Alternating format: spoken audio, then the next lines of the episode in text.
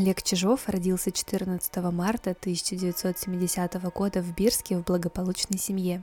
Окончил с отличием математическую школу, военную службу проходил в ВДВ, учился в педагогическом институте, открыл свой бизнес, став владельцем автосервиса. В 1994 году женился. Через два года в семье родилась дочь, но впоследствии семья распалась. Жена Чижова подала на развод и забрала дочь. Потом на следствии она объяснила причину развода тем, что муж постоянно изменял ей, часто пил, а также сбивал ее и дочь. После развода Чижов начал испытывать ненависть к женщинам. По его словам, при совершении преступлений он в каждой своей жертве видел свою бывшую жену. Привет! Вы слушаете подкаст «Неромантичная Уфа». Здесь не будет экспертного мнения или громких заявлений, я просто расскажу вам истории прошлых лет, которые происходили в Уфе и за ее пределами. Подкаст носит исключительно информационный характер.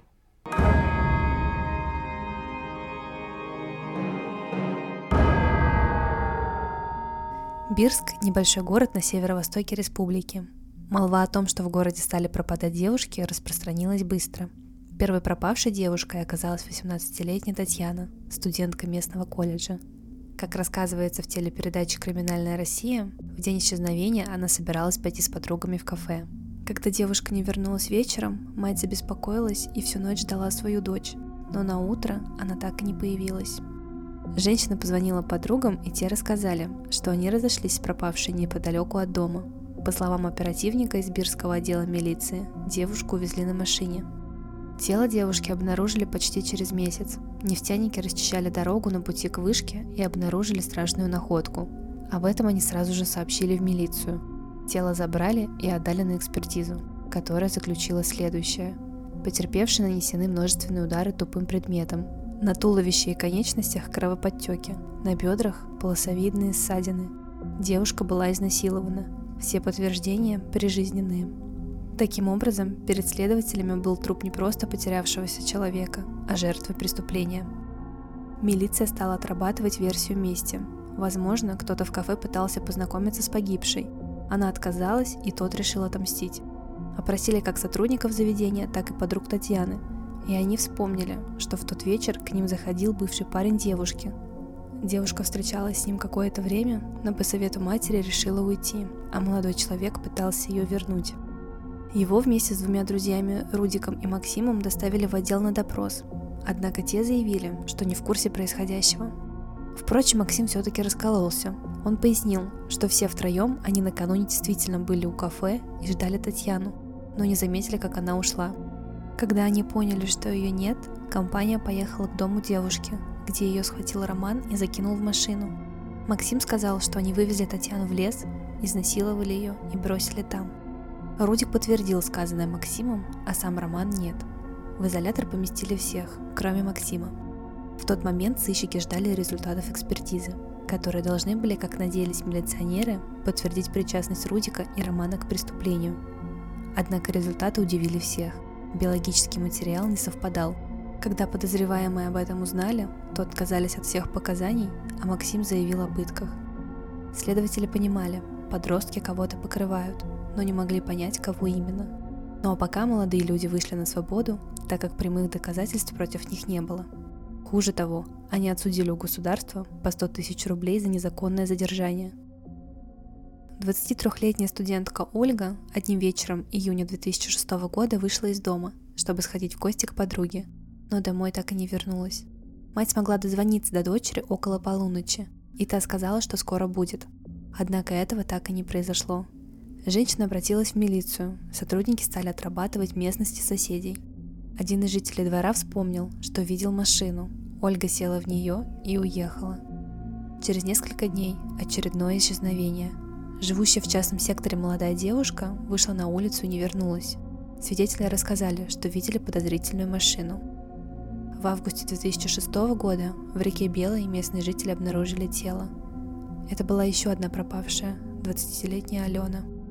Выяснилось, что за день до обнаружения тела ее могли спасти – Отдыхающая неподалеку компания слышала крики, но подумала, что это просто кто-то поругался, и не стали вмешиваться. На теле девушки обнаружили следы удушения, а также изнасилования. Сотрудники милиции подробно исследовали место обнаружения тела и нашли там следы от шин автомобиля, а также окурки. Все это было отправлено на экспертизу, но каких-то существенных результатов не дало. Исчезновения девушек прекратились почти на целый год. Следующая пропажа человека была обнаружена в мае 2007 года. Жительница Бирска заметила, как некий мужчина силой затащил девушку в машину. Водительная берчанка пыталась помешать этому процессу, грозила вызвать милицию. Но владелец синих «Жигулей», в которые затолкали девушку, не придал этому значения. Когда машина уехала, женщина позвонила в милицию и передала сотрудникам приметы, на следующий день в органы обратилась жительница Бирска, которая заявила о пропаже дочери, 21-летней Ирины, которая накануне ушла на встречу с друзьями. Однако с ними она так и не пересеклась. Только после этого инцидента сыщики поняли, что все похищения связаны между собой и, скорее всего, совершены одним и тем же человеком. Кроме того, описание машины, в которую везли Ирину, подходило под описание той, что видели в июне 2006 года – и хотя свидетельница смогла описать преступника с его машиной, дело все равно зашло в тупик. Сотрудники ГИБДД останавливали все похожие машины, но это не дало результатов. Спустя некоторое время произошло похищение 18-летней Альмиры. Девушка шла от своих родственников из деревни в город. Обычно она добиралась на попутках, но в этот раз прошлась пешком, пока возле нее не остановились «Жигули». Водитель предложил подвести, Альмира согласилась, однако вскоре пожалела об этом – Машина проехала мимо поворота на город. Мужчина успокоил, мол, надо заехать на заправку, потом развернемся. Вместо заправки они приехали на свалку.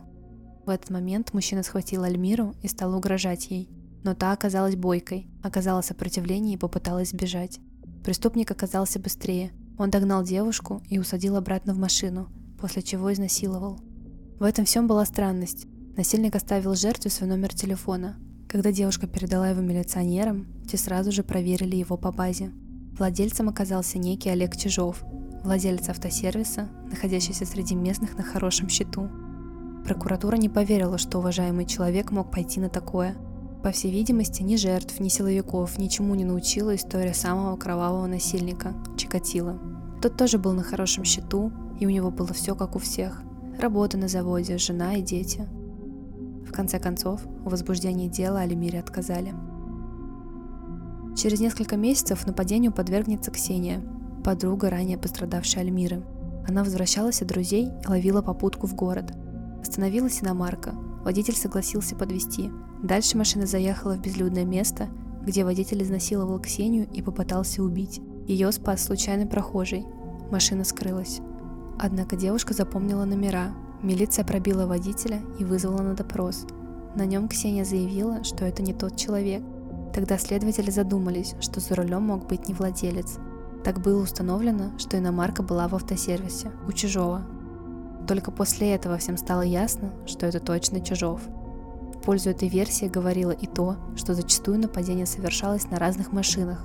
До последнего следователи не могли понять, что тут не так – Честный детектив рассказывает, что Олега Чужого задержали, но несмотря на ходатайство следователя, суд отпустил его под подписку о невыезде. Оказавшись на свободе, он пытался договориться с последней жертвой, но не вышло. Тогда он бежал в Тольятти. Узнав об этом, следствие приняло меры по его поимке. Чужого задержал спецназ прямо посреди города. Когда о задержании маньяка узнали в Башкирии, в милицию было подано еще четыре заявления о нападении – Ранее кто-то обращался в органы, но их обращения не регистрировали, а другие попросту боялись расправы от преступника. Ранее высказывали мнение, что заявления не принимали за милицейских начальников. Якобы они боялись, что вышестоящее руководство узнает о таких преступлениях и потребует объяснений. Это напоминает историю ангарского маньяка, которого не могли поймать почти 20 лет. В основном как раз из-за правоохранителей, которые не хотели признавать, что у них есть серия столь громких преступлений – Удивлению следствия не было предела, когда результаты экспертизы заключили, что Чужов причастен ко всем ранее известным исчезновениям, включая самое первое – 18-летней Татьяны. На допрос Чужого по делу Татьяны вызвали тех самых друзей, которые были главными подозреваемыми и которые отсудили у государства сотни тысяч рублей за свое преследование. Сам Чужов отрицать ничего не стал. Роман и Рудик Татьяну привезли в качестве подарка, то есть без проблем можно было с ней переспать, заявляет на допросе владелец автосервиса Олег Чижов. Девушку насильно напоили алкоголем, а потом изнасиловали. После этого ее положили в багажник машины, там она умерла, поэтому ее вывезли в лес и бросили там. Однако преступник пойман, его причастность доказана. А где тела? На этот вопрос могли найти ответ только через несколько месяцев. Следователь разговорил Чижова. Они оба служили в десанте и нашли общий язык. Маньяк показал все места, где оставил тела ненайденных девушек. Тогда же пояснил, почему убивал. Девушки казались ему похожими на бывшую жену, которая ушла от него из-за измен. Он затаил на нее обиду, а мстил всем остальным. По другим данным, жена ушла, потому что Чижов ее избивал. Однако у следствия возник еще один вопрос. Пострадавшие от рук Чижова Альмире отказали в возбуждении дела. Почему? Выяснилось, что следователь, рассматривавший заявление девушки, лично знал Чужого, был его постоянным клиентом в автосервисе. Как рассказывалось ранее, сервис был на хорошем счету, как и его владелец. Несмотря на возможное преступление со стороны работника прокуратуры, он избежал преследования и был переведен на службу в другое место. Что касается Романа и Рудика, их признали виновными. Они отсидели восемь с половиной лет и вышли – также их обязали вернуть те деньги, которые им присудили после первого задержания. В интервью Руди говорит, что не признает себя виновным, якобы его заставили себя оболгать. Чижов же пошел под суд. Его признали виновным в четырех убийствах и четырех изнасилованиях, а также выставлении в опасности за смерть 18-летней Татьяны. В марте 2009 года Верховный суд Башкортостана приговорил Олега Чижова к 22,5 годам колонии – при том, что в российской судебной практике есть случаи, когда за одно-два убийства давали пожизненное. Впоследствии Верховный суд России сократил убийце срок еще на один год. Поскольку в срок засчитывается время под стражей, Чижову оставалось просидеть порядка 20 лет. То есть на свободу он должен выйти в 2028 году. По закону он мог выйти в 2021 году по условно-досрочному освобождению. В 2019 году в Бирске вовсю обсуждали возвращение Чижова – Якобы его видели в городе. Однако официальных подтверждений его выхода из мест заключения нет. thank you